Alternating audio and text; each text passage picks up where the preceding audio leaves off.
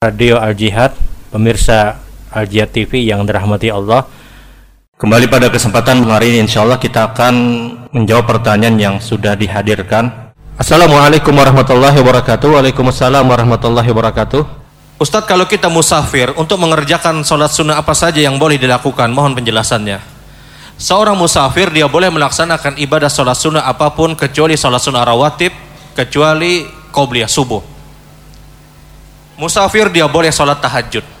Tetap disyariatkan dan tetap diperintahkan. Dia boleh syuruk ataupun isyraq.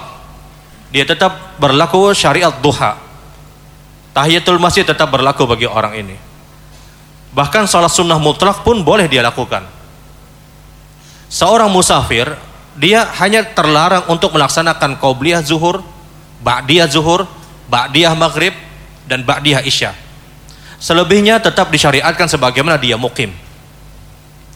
Qabliyah zuhur dia terlarang. Ba'diyah zuhur juga terlarang. Ba'diyah maghrib juga ba'diyah isya ini terlarang.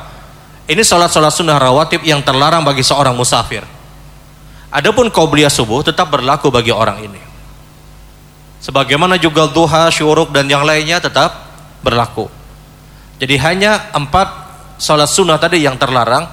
Sebagaimana penuturan seorang Abdullah ibnu Abbas.